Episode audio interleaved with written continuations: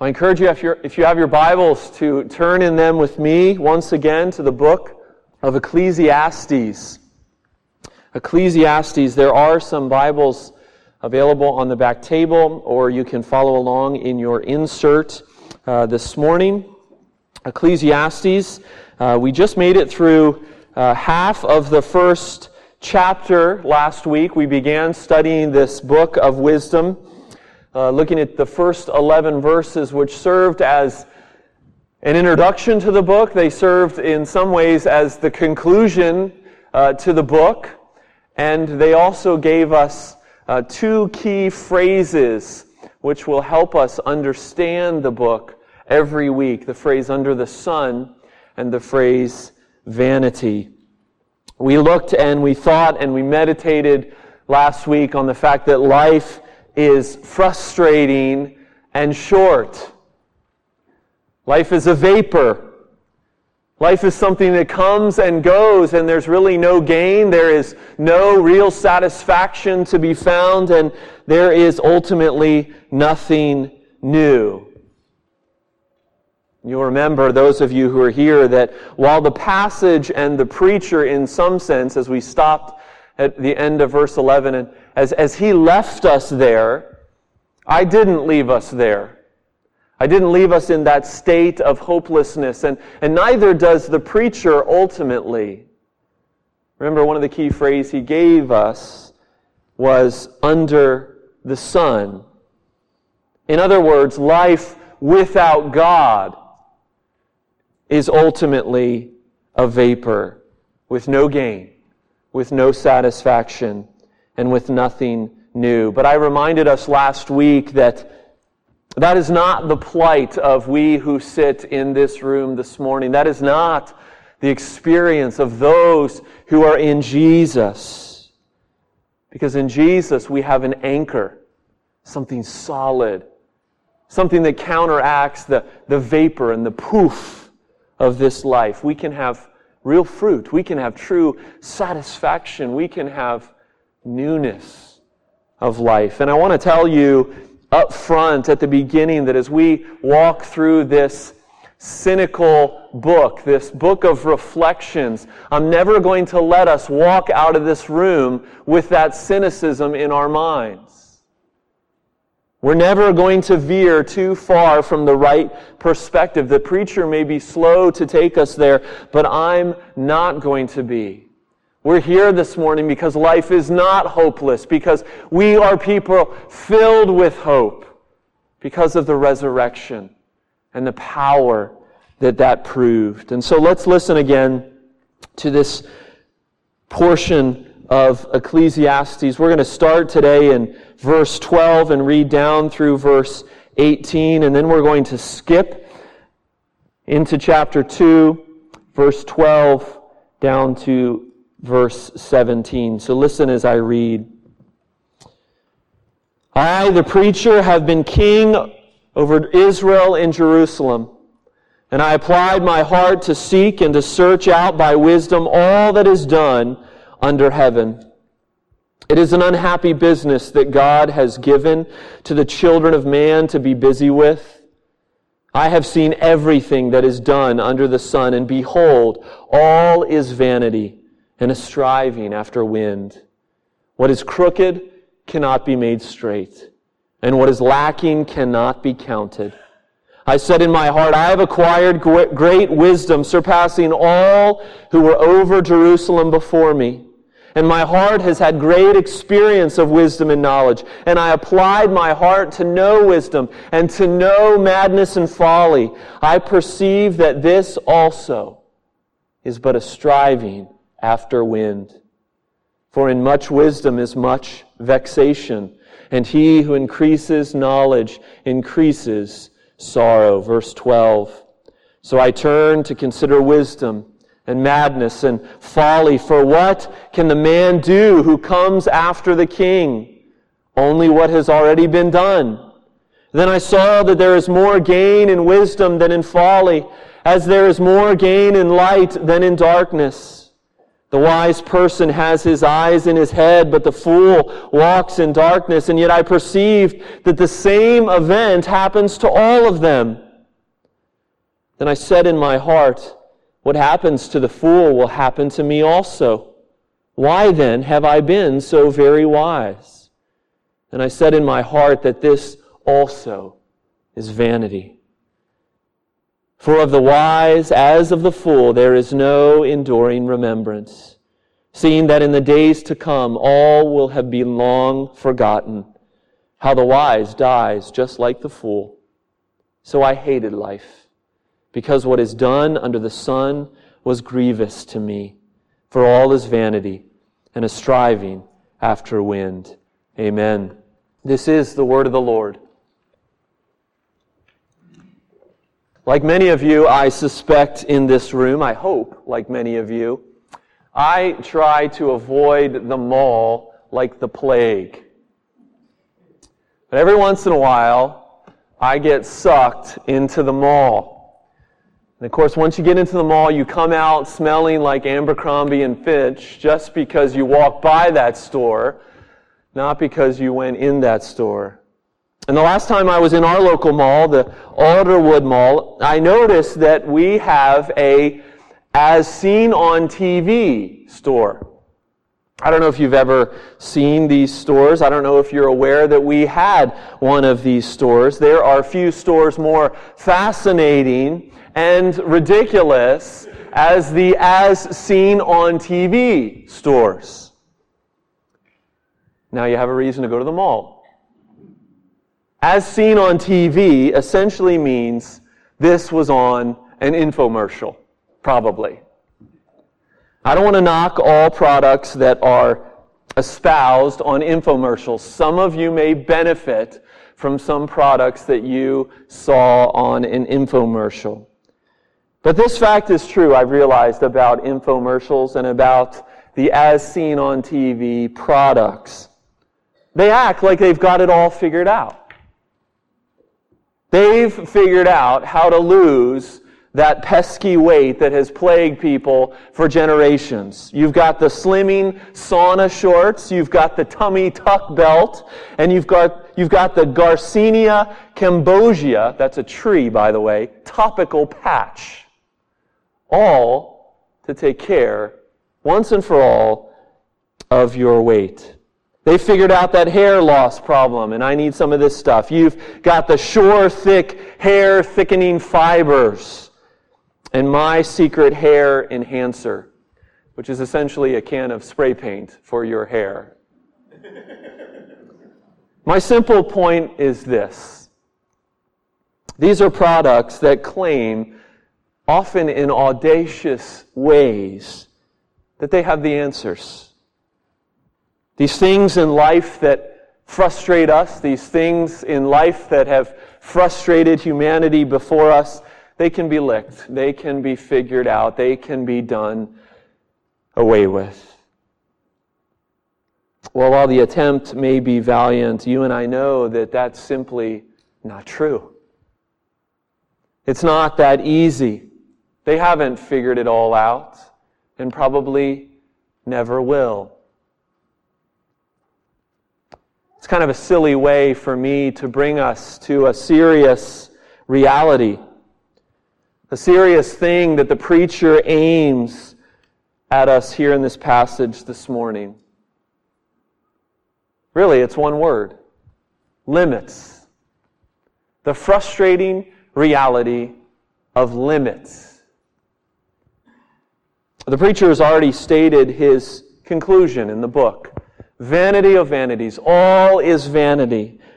And now he's going to launch in the rest of the book, he's going to launch into how he got there, how he arrived at that conclusion. And slowly, he is going to dismantle the illusion that life has any kind of meaning without God.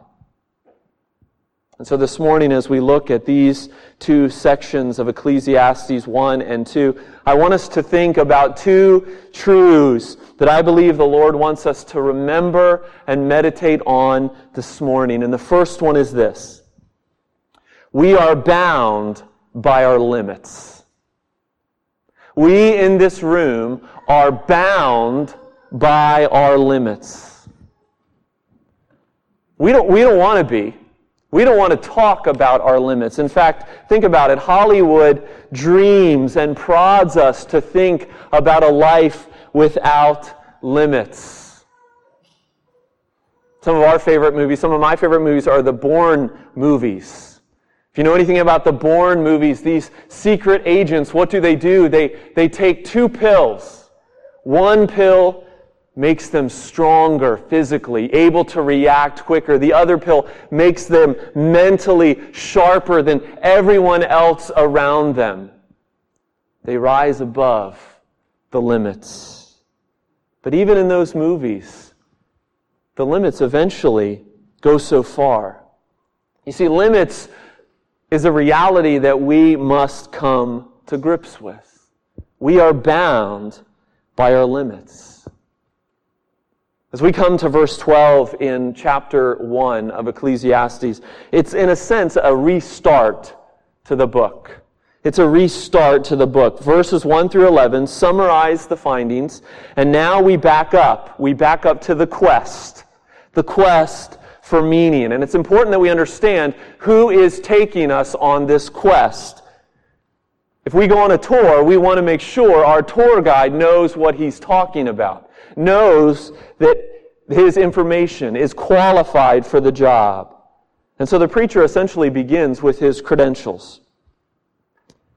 Solomon, that's who I already said believe, I believe, wrote the book. The preacher says, I am not some raving lunatic.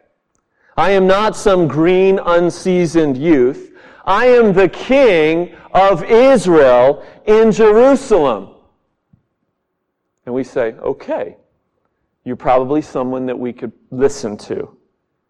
But more than that, he says, I went after this. I didn't just sit on my throne and, and throw around edicts and get other people to do this. I resolved to try to get to the bottom of life, to figure it out. And I devoted myself to this pursuit, he says in verses 12 and 13 and on. And the vehicle that I used, that I began with in this pursuit of meaning, was my mind. Was my mind and wisdom. And I looked at wisdom from every possible angle, the preacher says. Even from the antithesis of wisdom, from madness and folly, he says. And I went after this. What is life about? Now we'll learn next week and in the weeks to come that his quest will include more than just the mind, more than just wisdom. But that's where he begins with. And that's where he takes us this morning. And if we're talking about Solomon, there is no better man, there is no better tour guide equipped to teach us about this. Remember what the Lord said to Solomon in 1 Kings 3? The Lord said, Behold, I give you a wise and discerning mind, so that none like you has been before you, and none like you shall go after you. So we've got a qualified guide who has already completed his quest. And what's his confession? What's his conclusion? It's this I hit a wall. I could only get so far. With all of my smarts, I hit the frustrating limits of life. That's what he says. We are bound by our limits. And I want us to think under this first truth, I want us to think of the three areas that he leads us to consider in regards to our limits. So these are three subpoints under the first point. Three ways. The first, the limits of our understanding. Solomon says, we are limited in our understanding. Bottom line, the search for meaning under the sun comes up empty every single time. There's no getting around it. He says there is it is an unhappy business that God has given the children of man to be busy with. Now let's just pick apart that verse because it's kind of a unique verse. First of all, here we have a striking inclusion of God. It's the first time God is mentioned in the book. He lies in the background of this book, but as we spoke about last week, this is the first acknowledgement of Him. God is the one behind these limits. God is the one who's behind this unhappy business. And really, unhappy business is kind of a tame translation. We could actually put it more strongly a work of affliction, a burdensome task. You see, the preacher is saying God has built into every man and woman in this world, on this planet, the desire to search out meaning, to ask questions. Why? What is this all about? Where does this ultimately lead? And he's saying, ultimately, you're going to hit a dead end because I hit a dead end. like the busy work almost that the substitute teacher gives when you have a substitute at school. Life has a lot of activity, but it has no ultimate substance. One of the verses in seminary that seminarians love to toss around over and over and over again is Deuteronomy 29 29. The secret things belong to the Lord. We are limited in our understanding. That's the first subpoint. The second, we are limited in our existence, the preacher says. In verse 15, he quotes a proverb. Maybe it's a proverb that he himself has penned. Verse 15, look at it there. What is crooked cannot be made straight, and what is lacking cannot be counted. It's a proverb that reminds us that we are bound by our limits. We live in a world the proverb says, that is bent. It's crooked. In other words, we can't fix ourselves. Turn on the evening news or not. Probably not, but turn on the evening news. Shootings, migrant crises, the constant threat of terrorism. We have all these problems that we can't figure out. We have a limit we have limits in our existence. And we come up with solutions. Some think we have it figured out, just more gun control, tighter borders, more security. Everyone has their fix. But ultimately, they're band aids on a wound that originates in our hearts.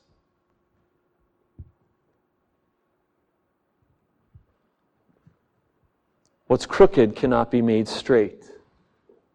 Our world is riddled with sin, sinners including us. And its crookedness cannot just be straightened out by the wisest of leadership and the cleverest of ideas. Even the good things that we come up with in our world end up lacking, the preacher says.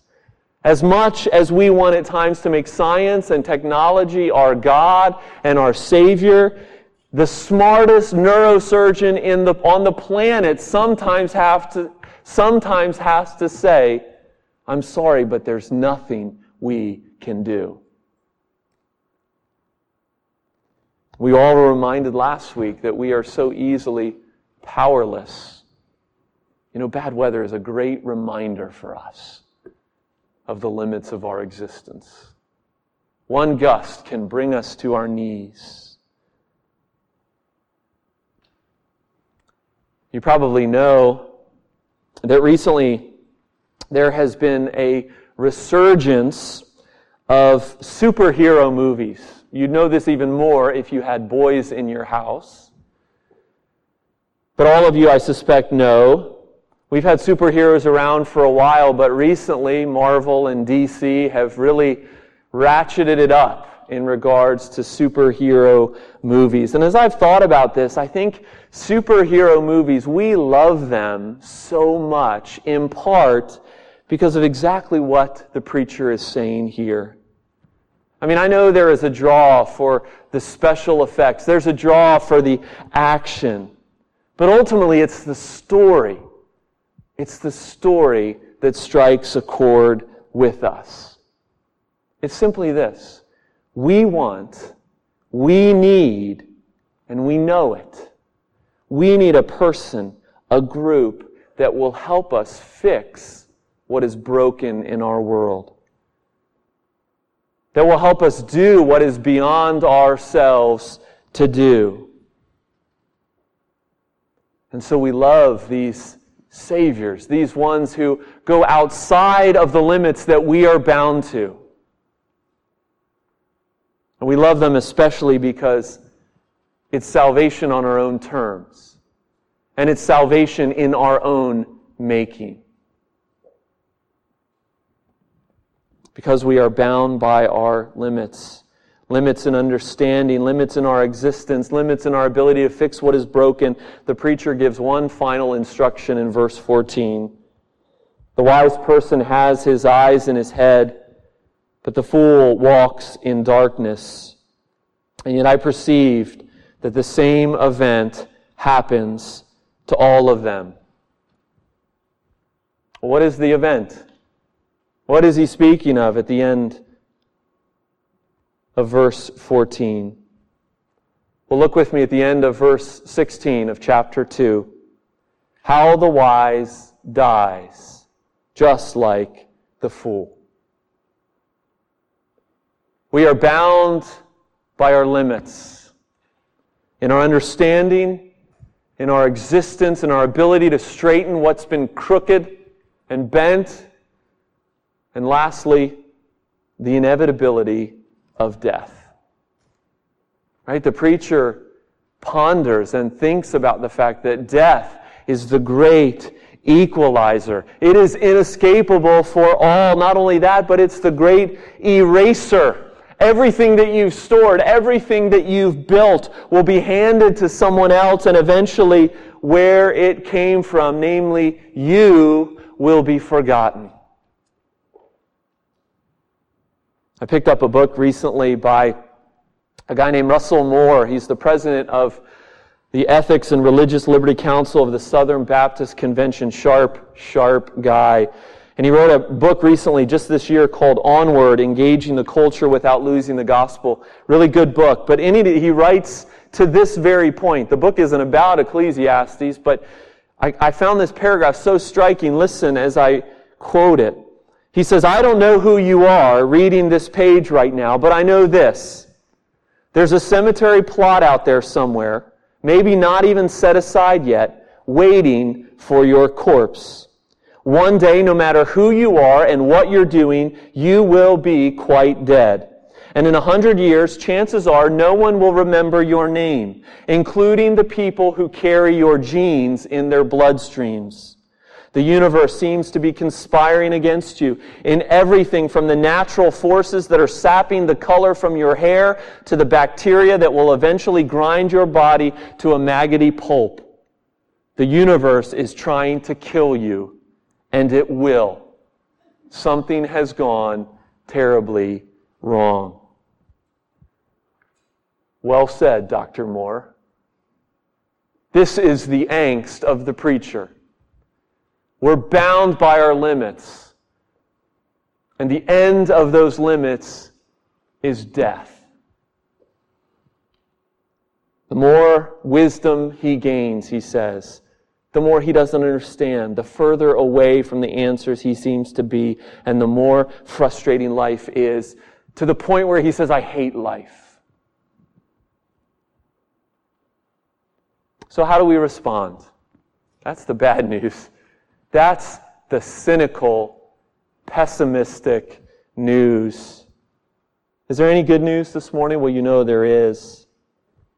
Yes, we are bound by our limits. That's a reality in our lives, but bound by limits before a God who loves us is not scary. And so the wise, all the questions, all the angst must inevitably lead to the who. And that's what I want to leave with you with this morning. The second truth from this passage that underlies this passage. Yes, we are bound by our limits, but our limits lead us to freedom. Our limits lead us to freedom. The end of us brings us to the reality of God. The acknowledgement of our limitations, of our creaturely existence, must lead us, is designed to lead us to the Creator, to the limitless one. Yes, we are bound, but we are free. And this is wisdom. This is true wisdom. The fear of the Lord, Proverbs 1 7. Christ is the one in whom are hidden all the treasures of wisdom and knowledge, the Apostle Paul writes to the church. And so, thinking back upon those categories of our limitations, yes, we are limited in our understanding. Life is so often a mystery. There is so much that we don't know that I wish we knew. There is so much about your lives that I wish I knew what was going on. But, friends, we are sons and daughters of the Most High, whose ways are not our ways, but He loves us passionately through His Son. Yes, we are limited in our existence, in our ability to make things right, but the anchor that is Christ is also our rudder.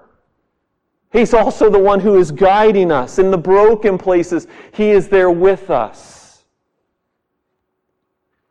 James 1, a familiar passage to many of you, encourages us to count it all joy when we face trials because we know that God is producing in us fruit. Not only that, but it's meant to drive us to Him. Right? If anyone lacks wisdom, come to me. Ask me. And then finally, yes, death is coming. But for those who are in Christ, death is done. It's done. John Donne wrote a great poem. You might be familiar with it. I became familiar with it through a song that was written about it, and I Doug found it and want to read some of it to you. This is John Donne. It's entitled Death Be Not Proud. He says, Death be not proud, though some have called thee. Mighty and dreadful, for thou art not so. For those whom thou thinkest thou dost overthrow, die not, poor death, nor yet canst thou kill me. One short sleep past, we wake eternally, and death shall be no more. Death, thou shalt die.